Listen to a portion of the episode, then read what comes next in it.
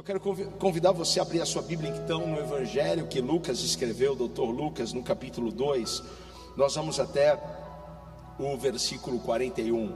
Vocês sabem, eu estou usando esse ano a NVI, é a nova versão internacional, então talvez mude um pouco aí, mas no telão eles estão acompanhando a minha, a minha versão, ok? Diz assim: Todos os anos seus pais iam a Jerusalém para a festa da Páscoa. Quando ele completou 12 anos de idade, eles subiram à festa, conforme o costume. Terminada a festa, voltando seus pais para casa, o menino Jesus ficou em Jerusalém, sem que eles percebessem. Pensando que ele estava entre os companheiros de viagem, caminharam o dia todo. Então começaram a procurá-lo entre os seus parentes e conhecidos. Não o encontrando, voltaram a Jerusalém para procurá-lo. Depois de três dias, depois de três dias, o encontraram no templo, sentado entre os mestres, ouvindo-os e fazendo-lhes perguntas. Todos os que o ouviam maravilhavam, é, ficavam maravilhados com o seu entendimento e com as suas respostas. Quando seu pai os seus pais o viram, ficaram perplexos. Sua mãe lhe disse: Filho, por que você fez isso? Até que parece, né? Que, que a Maria falou: Filho, por que, que você fez isso? Está muito assim, né? Como você imagina que Maria fez? Como você, mãe, faria se seu filho tivesse desaparecido depois? Filho, onde você fez isso? Que é mãe da louca. Mãe da louca. Filho, por que você fez isso? Fez isso? Né? Enfim, seu pai e eu estávamos aflitos na sua procura. Ele perguntou por que vocês estavam me procurando?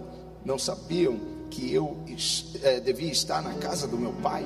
Mas eles não compreenderam o que lhes dizia. Somente até aqui. Feche os seus olhos, Pai. Obrigado, Senhor, por essa manhã por esse momento único, porque cada momento aqui, Senhor, no templo, na sua casa, é um momento único. E queremos, ó Pai, viver este momento, Pai, viver isso, Pai, e ter a experiência que o Senhor tem para nós no dia de hoje. Os nossos corações estão abertos, nossa mente está alerta à tua palavra, à tua voz. Ministra-nos, Pai, porque tu sabes o que precisamos ouvir, mas o Senhor também sabe o que queremos ouvir. Mas o que importa é o que o Senhor tem a dizer. Fala conosco, Pai, em nome de Jesus. Diga amém. Toma o seu lugar. Quantos aqui amam a presença de Jesus? Eu amo a presença de Jesus. Então diga para alguém que está perto, mesmo você de longe, de máscara, diga assim: "Ei, eu amo a presença de Jesus". Ei, não é batismo não, hein? Batismo já foi, dia 10 de março. É outra coisa. Eu amo a presença de Jesus. Se você está em casa, eu quero que você escreva aí no chat. Eu amo a presença de Jesus. Vamos aí. Eu quero mexer com vocês que estão em casa também, porque nós temos muitas pessoas que estão nos assistindo. Então, coloca aí no chat. Eu amo a presença de Jesus. É uma presença de Jesus. E a presença de Jesus, ela traz o céu ela traz o céu, a atmosfera do céu. Por isso que nós podemos dizer que onde Jesus está, o sobrenatural acontece. Onde a presença dele está, a festa, a banquete, há uma mesa preparada para nós, não é? É isso que nós vemos dentro da palavra de Deus. É isso que nós vemos dentro das Escrituras. Onde Jesus chegava, ele trazia o céu, a glória, ele trazia vida, trazia alegria. Onde Jesus está, a paz. Onde Jesus está, a alegria, é uma verdade. A presença dele muda completamente o ambiente. O lugar que as pessoas estão é transformado. Isso aconteceu em muitos momentos da Bíblia.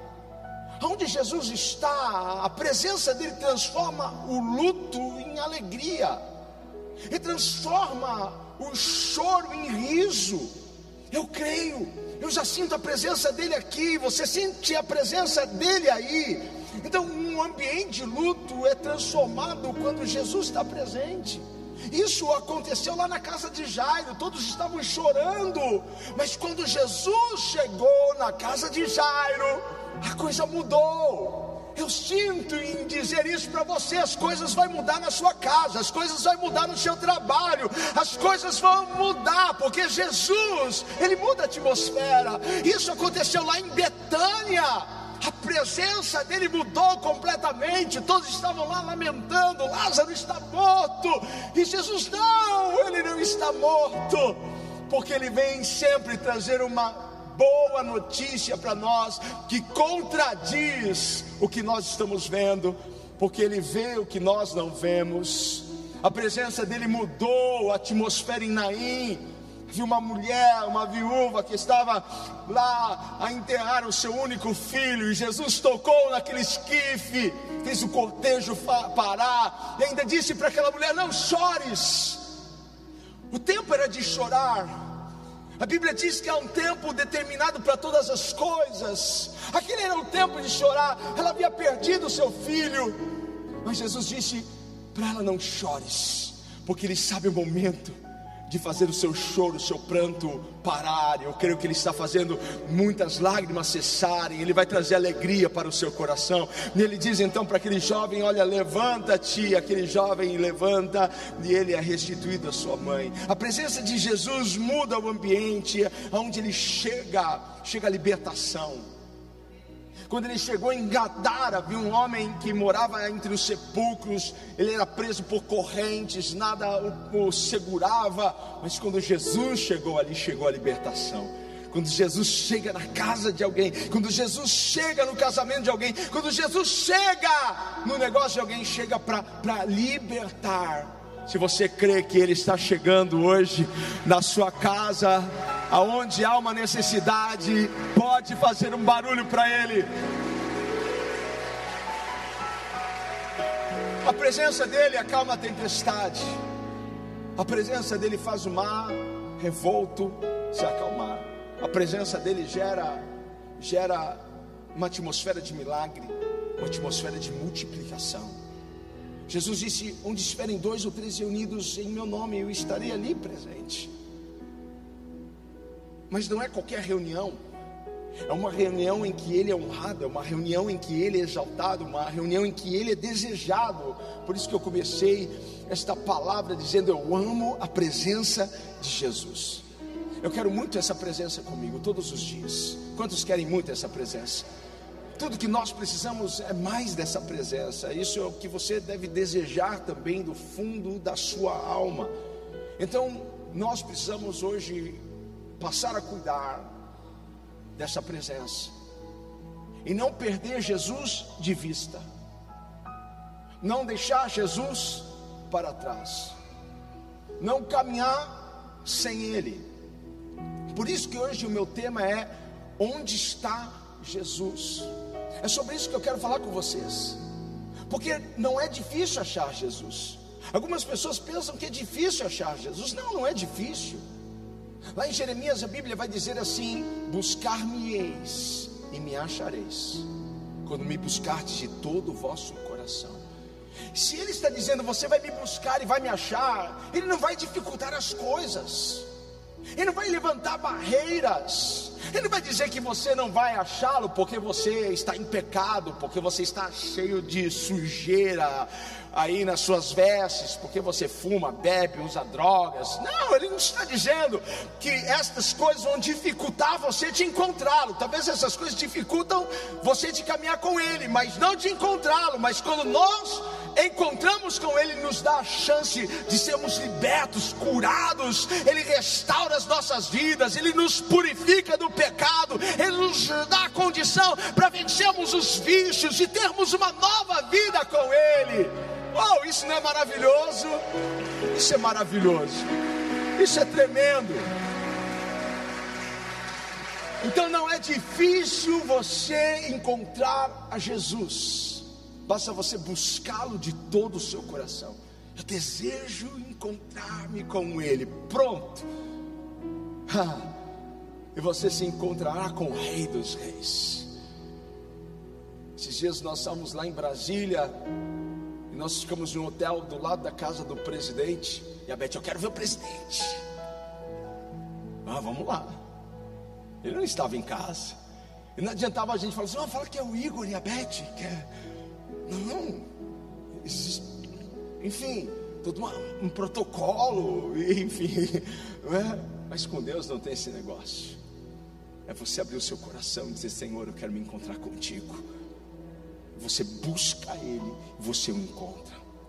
Mas da mesma forma que é que é fácil encontrar com Ele, não é difícil de encontrar com Ele, não é difícil perdê-lo de vista, não é difícil a gente deixar Ele para trás, não é difícil a gente caminhar sem Ele, não é difícil.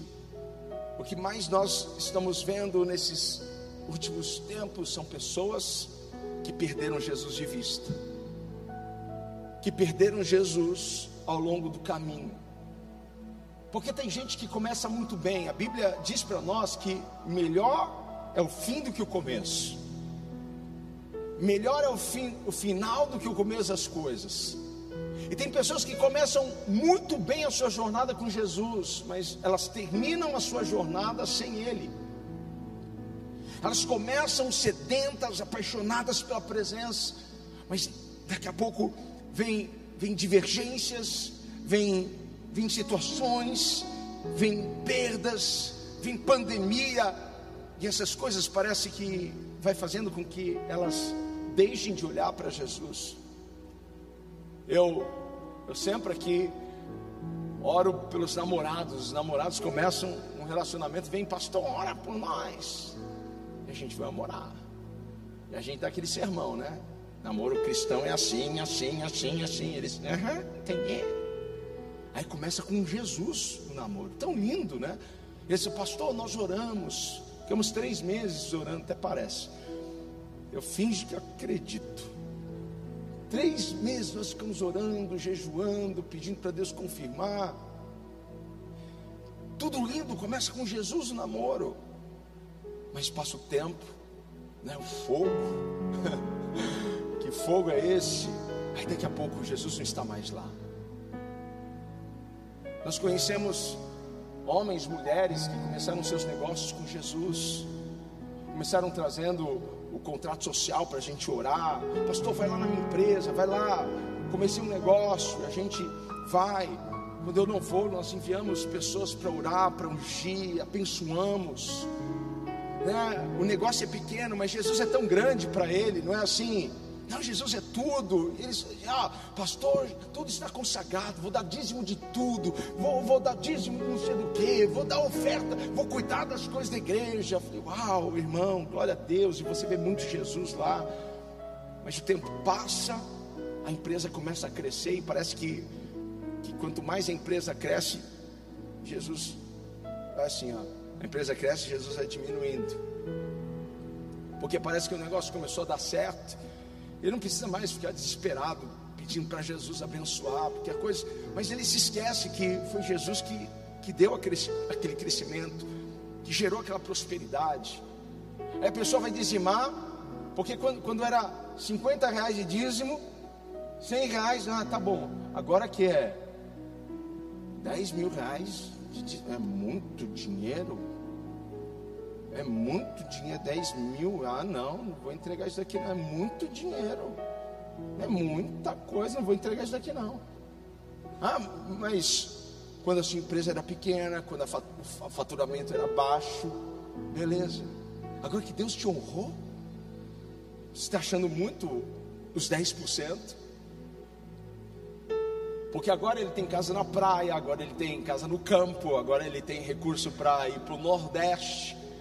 Vai passar o final de semana? Ah, estamos vendo se nós vamos para para Fortaleza, se nós vamos para Lençóis Maranhenses, nós estamos vendo. E a igreja? Não, a gente está aproveitando, né? Deus nos abençoou tanto que agora a gente está aproveitando um pouquinho, né? Aí você vê, a empresa cresce, Jesus diminui. Eles não têm mais tempo para Jesus, não tem mais tempo para a obra, não tem mais tempo para Deus. Assim começam casamentos. Eu acho que eu já já fiz quase mil casamentos, já abençoei, sem brincadeira, gente, não tô, eu faço muito casamento. Hoje eu estou passando pastor Roberto, faz pastor, já, né? Pastor Roberto, vai lá. Já fiz muito casamento, começa com Jesus, mas de repente você não vê mais Jesus naquele casamento. Ministérios que começam com Jesus e de repente Jesus não está mais lá porque ele ele pegou a manha. Ele, ele entendeu como a engrenagem funciona e ele entrou naquele movimento. Ele sabe falar bem, ele sabe tocar bem. Ele, como se ele não precisasse mais de Jesus. Ministérios que começam com Jesus e terminam sem Jesus. O que mais nós vemos hoje são jovens entrando na faculdade com Jesus e oram, pastor, eu quero entrar naquela faculdade, pastor, eu, eu, eu quero, eu quero, poxa, ore por mim, a gente ora e as, as pessoas elas entram na faculdade com Jesus, mas no meio do caminho elas perdem Jesus de vista. Então elas começam com Jesus e terminam sem Jesus. Entram crentes na faculdade e saem ateus. Você já viu isso? Porque há um confronto lá. Há um peso muito grande, há um investimento muito grande ali. Eu lembro quando eu estava fazendo psicologia, gente, eu era, eu era o único, único crente na minha sala. E tinha um padre que falou: Poxa, eu vou me aliar ao padre. Só que o padre fumava. Eu falei: Jesus, eu não vou poder me aliar com esse padre. Aí eu falei: Tem alguma coisa de errado, né? E aí a gente ouvia umas barbaridades. Falei assim: Não, não vou. Às vezes eu nem, nem debatia, porque eu falei: Poxa. Mas eles me chamavam de pastor. Eles sabiam o que eu pensava, sabiam o que eu cria dentro da minha sala. E a gente sabe que a ideologia está muito forte lá. O humanismo está muito forte. Então, assim, os jovens entram com Jesus e saem sem Ele. Então, é fácil encontrar a Deus, é fácil, mas também é fácil deixar Jesus para trás. Vamos voltar aqui ao texto, porque eles estavam indo, José e Maria, com seu filho Jesus, eles estavam indo para o templo, para Jerusalém, para a festa Páscoa. E veja, José e Maria aqui não estavam indo com um monte de criança, eles estavam indo com Jesus. Eu vi um monte de criança. E nós estamos falando de, de qualquer mãe. Nós estamos falando de Maria, a mulher que Deus escolheu para gerar o Salvador. Eu fico pensando, se, se Maria e José deixaram Jesus para trás, porque foi isso que aconteceu na jornada de volta para casa, onde que Jesus fica? No templo. E eles vão.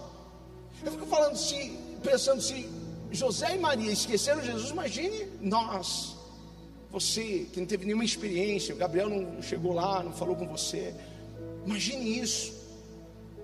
Então na jornada, eles perderam Jesus de vista.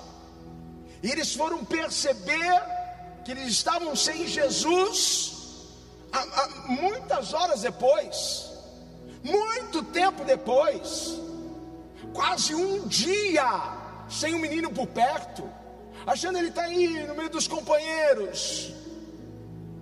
Às vezes a gente está pensando que Jesus está com a gente, ele não está mais com a gente. Você está pensando que Jesus está com você, ele não está mais com você. Porque na jornada, muitas coisas acontecem. Eu quero falar algumas coisas hoje aqui. Porque na verdade ninguém, ninguém esquece um filho de propósito. Alguém esquece um filho de propósito? Ninguém. Ninguém esquece um filho de propósito. Então, algumas coisas aconteceram que causaram essa situação. Eu quero conversar com vocês hoje sobre essas questões, porque eu, eu, lembro de um dia, eu acho que eu já contei aqui. Um dia, meu filho Nicolas era pequeno e eu estava com ele num shopping e nós estamos numa dessas lojas de departamento. E assim, gente, foi um piscar de olhos. Foi assim, cara, cadê o moleque? Molequinho do tamanho da Nina, igualzinho a Nina, assim. Filho ali, ali loirinho, né? Olhinho claro. Falei, Jesus, e aquele desespero, bateu desespero. Eu procurando, Nicolas, Nicolas, Nicolas. Aí vou pro, pro, pro, pro segurança, olha, meu filho desapareceu na, na, na minha cabeça, pronto, sequestraram, ou, ou, roubaram meu filho, vão vender meu filho. Aí passando rádio para todo mundo. Eu saio da loja, vou gritando: Nicolas, Nicolas, perguntando para as pessoas: você viu um menininho assim, estava assim, assim, assim, assado? Então, não, não vi, não vi. O desespero vai aumentando, vai aumentando. Eu fico pensando, porque Maria e, e José ficaram três dias. Eu fiquei 15 minutos, que foram os piores 15 minutos da minha vida, assim, meu Deus. Alguém sabe o que é isso? Você sabe o que é isso? Sabe o que é isso? Sabe o que é perder? Né? Gente, o que a gente mais vê na praia no verão são mães desesperadas, crianças chorando, né? Pai, mãe, né? E voltando lá para o shopping, aí uma mulher vem, ó, você está procurando da loja, dentro da loja, você está procurando um menininho assim, assim, assim, sim, sim, sim, sim, ó. Ele está debaixo daquela arara de roupa. Aí eu vou lá na arara que a gente brincava de esconde-esconde em casa. Aí eu vou lá. Ele. Uh, moleque, Jesus Nicolas, vem cá.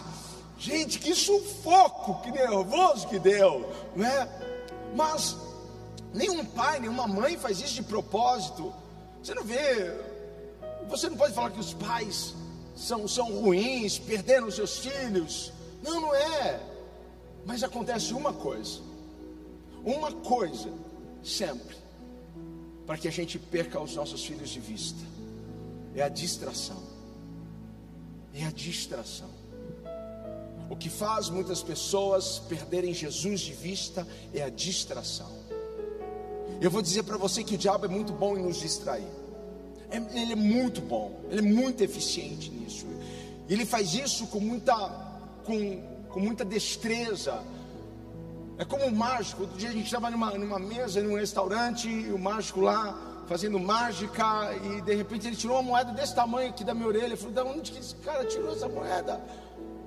É, mas ele, ele estava me distraindo para que eu não visse a sua outra mão, para que eu não visse o que já tinha na sua mão. E é isso que o diabo faz. Às vezes ele, ele te distrai com uma coisa para tocar em você e aprisionar você de uma outra forma. Você está pensando que é uma coisa que está acontecendo, o teu foco está aqui, mas ele está te distraindo porque ele está roubando você do outro lado. É isso que essa pandemia está fazendo com muitas pessoas. Quando começou a pandemia, eu pensei, meu Deus, o povo vai se converter de verdade agora. Agora o, o povo, o povo vai, vai ficar mais perto de Deus. Agora o, o povo vai gritar por Jesus. Mas não é isso que a gente está vendo. Porque o diabo está nos distraindo com a pandemia e a pandemia, e pandemia, e crise, e Covid, a gente está olhando ali, focado, ele está nos distraindo, e aí, o que ele está fazendo? Esfriando pessoas, distraindo pessoas, tirando o olhar de pessoas de Jesus, eles não olham mais para Jesus, eles não olham mais, eles perderam Jesus de vida, milhares de pessoas perderam nesta pandemia Jesus de vista, milhares de pessoas. Tem pessoas que a gente manda mensagem e que a gente não tem retorno. Cadê o irmão? Cadê a irmã? A gente não sabe se eles estão lá acompanhando a gente pela internet, a gente não sabe mais. O maior problema é quando você não percebe que Jesus não está mais lá com você. Esse é o maior problema. É quando Jesus não faz mais falta. É quando você está caminhando na sua vida, na sua linda vida, e você não está sentindo mais falta de Jesus.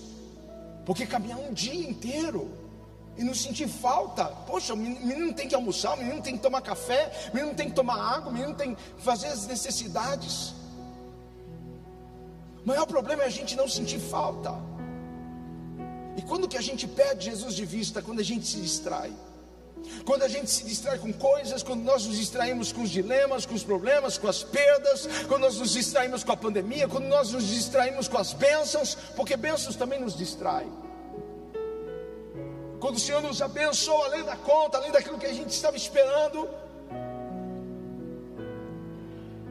nós também podemos nos distrair. Mas a gente perde Jesus de vista quando a gente a gente toma frente. Quando a gente quando a gente vai na frente de Jesus. Quando para tomar uma decisão, quando para fazer uma escolha a gente não ora, a gente não fala com Deus, a gente não busca uma palavra. Eu sou do tempo em que as pessoas vinham aqui nessa igreja, não faziam um negócio sem vir aqui buscar uma palavra de Deus. Porque em todas as palavras aqui, Deus vai entregar para você uma chave, Deus vai falar o seu coração. Eu sou do tempo que ninguém fazia nada, eu não faço nada sem orar, sem falar, Deus, é para fazer, é para ir. Deus me dá uma dica, Deus me dá uma luz, Deus me dá paz. Deus coloca algo no meu coração. As pessoas às vezes ficam falando assim, pastor, como que eu sei que eu estou fazendo a escolha certa? É quando você ora e Deus coloca paz no seu coração. Nem sempre Ele vai falar, filho, pode ir que eu sou contigo, mas Ele vai colocar paz no seu coração. E se tiver paz, vai. Ele é com você.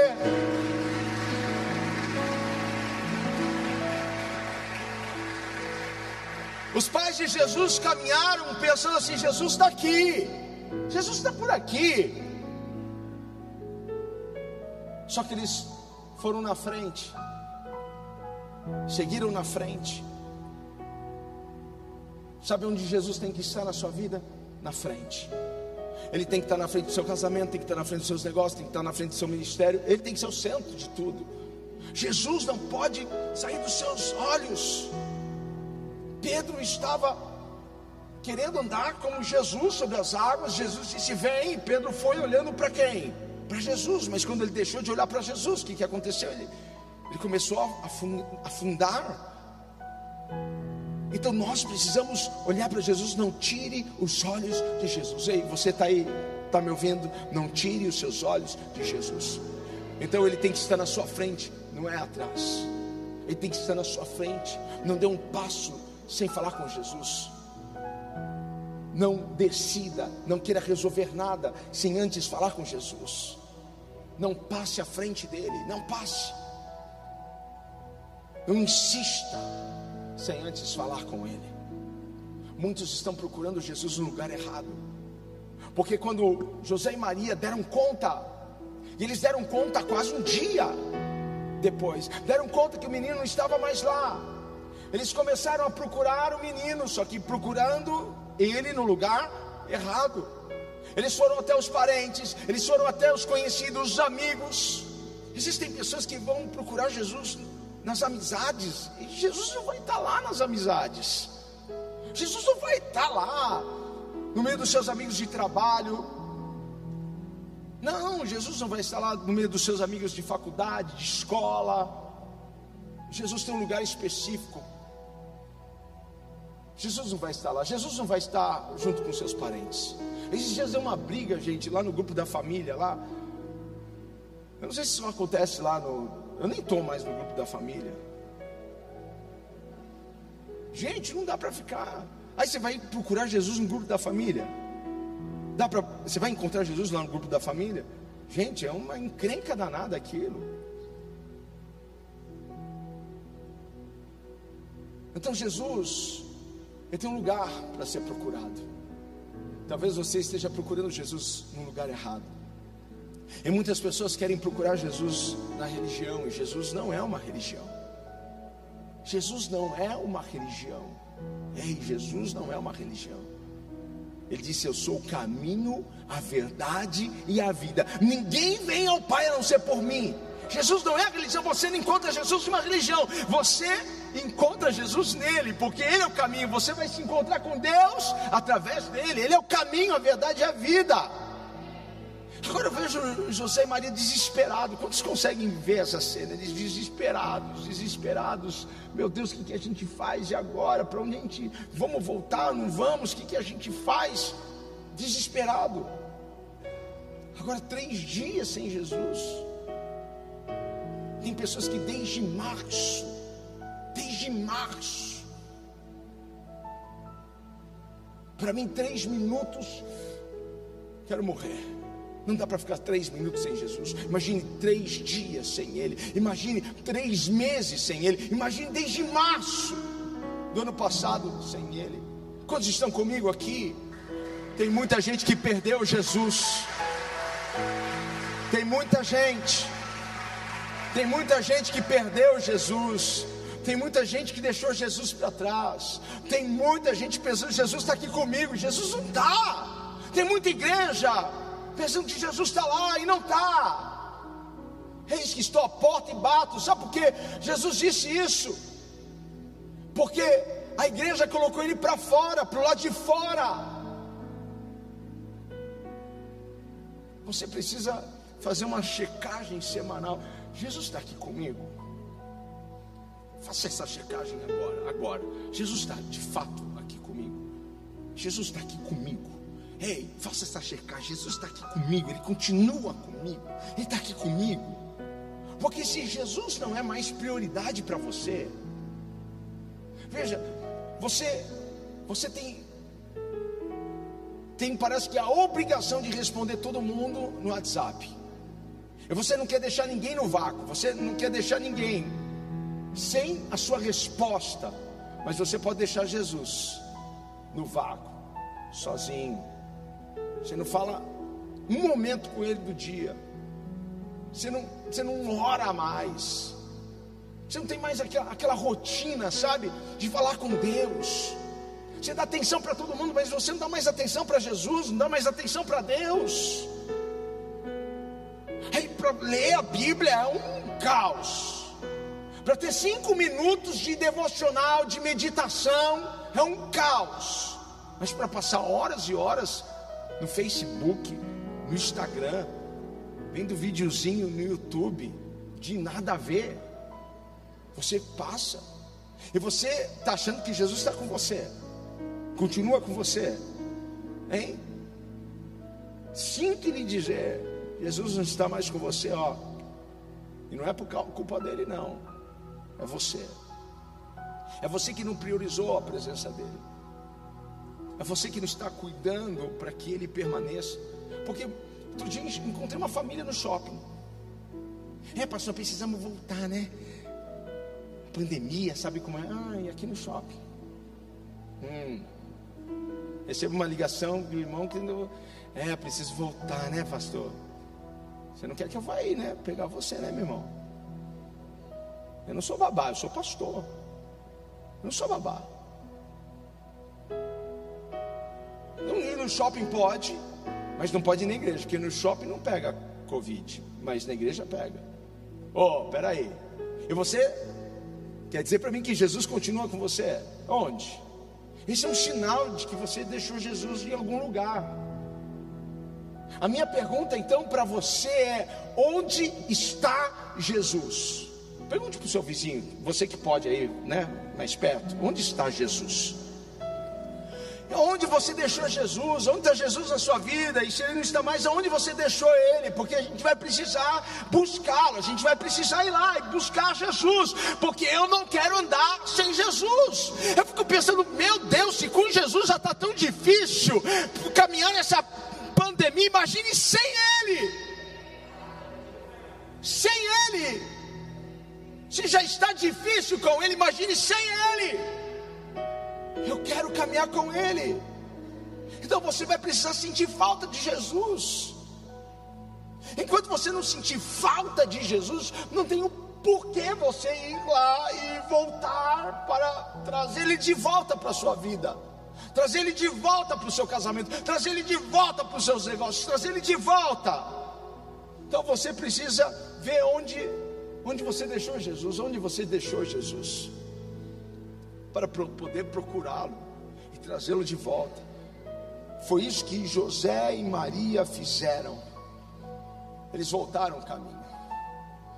A gente vai precisar voltar o caminho. Talvez seja um caminho de meses, ou de semanas, ou de anos. Mas você vai precisar voltar o caminho. Se você quer que Jesus continue com você, eu quero. Então eu preciso voltar. Eu preciso voltar. há uma necessidade. Eu preciso voltar. Eu preciso voltar, sabe, aquela rotina. Aquela rotina de ir para a igreja. Aquela rotina de orar. Aquela rotina. Eu amo rotina. Não sei se você tem algum problema com rotina. Eu gosto de rotina. Eu acordo, eu tenho uma rotina. Eu gosto de rotina. Ela nos, nos disciplina. Ela nos, nos equilibra. Ela, ela nos deixa mais assertivos. Eu gosto de rotina. Então a gente precisa voltar àquela rotina. Muitas pessoas deixaram essa rotina, esse hábito de ir para a igreja. Mas eu duvido, duvido que as, as pessoas consigam cultuar em casa como elas cultuam no templo.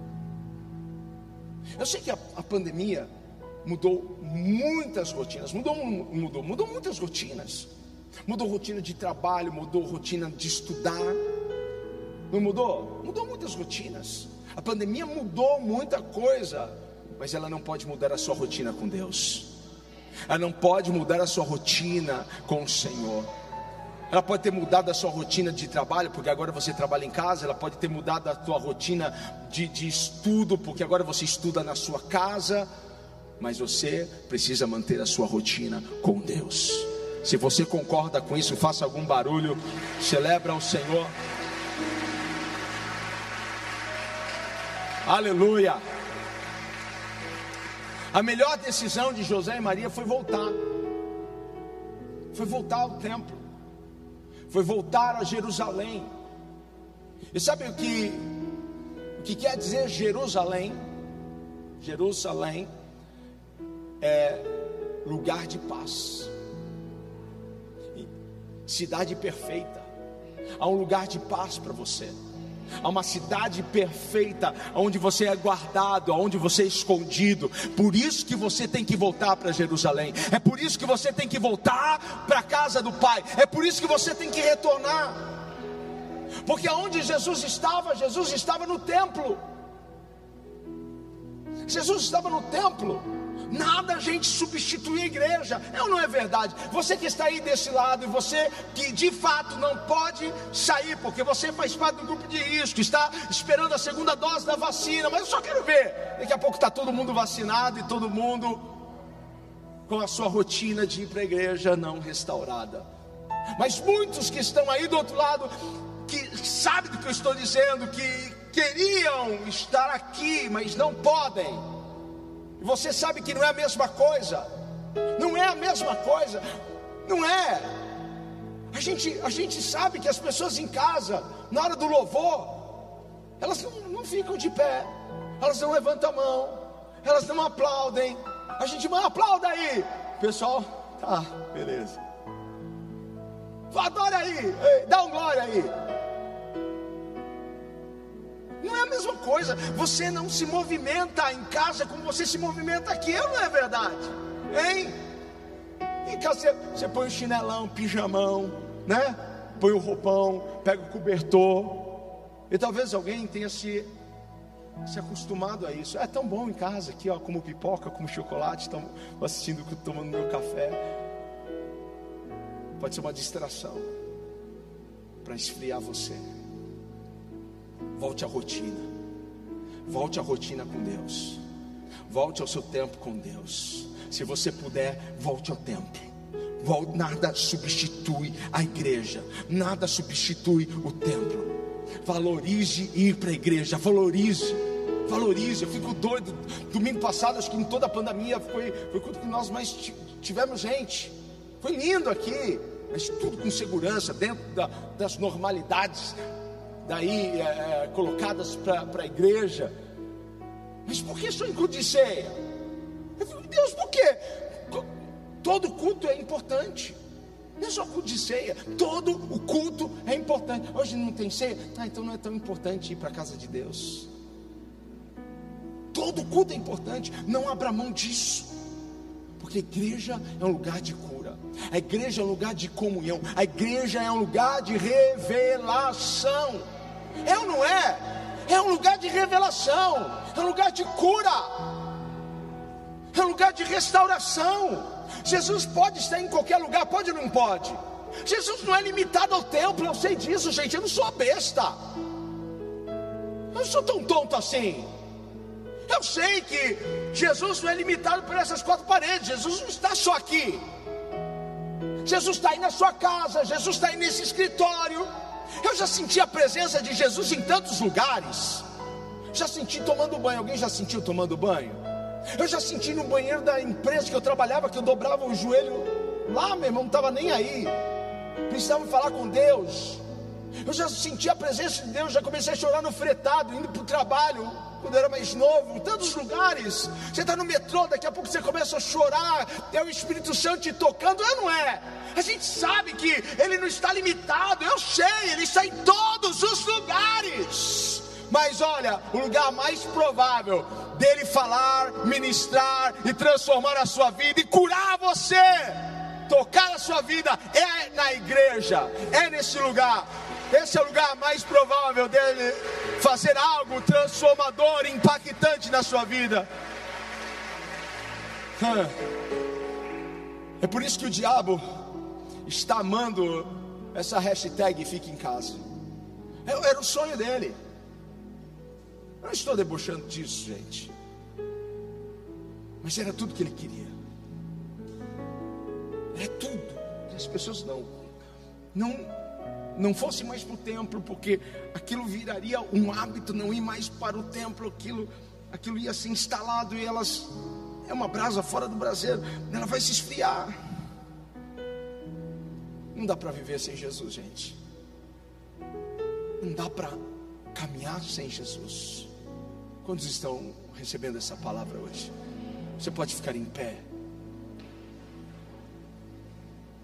Eu quero que você volte com Jesus para sua casa. Eu quero que você desligue depois dessa mensagem a sua televisão, o seu celular, o seu computador, e você esteja com Jesus. Porque não há nada mais importante do que ter a presença de Jesus conosco. Eu preciso andar com Jesus. Preciso, eu preciso da presença dele. Eu preciso, eu quero andar de mãos dadas com Jesus, sabe? Eu não quero largar Jesus por nada. Eu amo a presença dele. Eu não posso vacilar. Eu não posso, eu não posso me distrair com as coisas. Eu sei que há muitos que estão num tempo de chorar. Mas não fique nesse tempo. Não fique nesse processo. Volte para Jesus hoje. Onde está Jesus na sua vida? Em que lugar Ele está na sua vida? Porque esse é o tempo da gente voltar, é o tempo da gente se humilhar, é o tempo da gente se rasgar. A hashtag do momento não é fique em casa. A hashtag do momento, a que está na moda é fica Jesus. Fica Jesus. Levante as suas mãos e diga: Fica Jesus. Fica Jesus na minha vida. Fica na minha casa. Fica Jesus.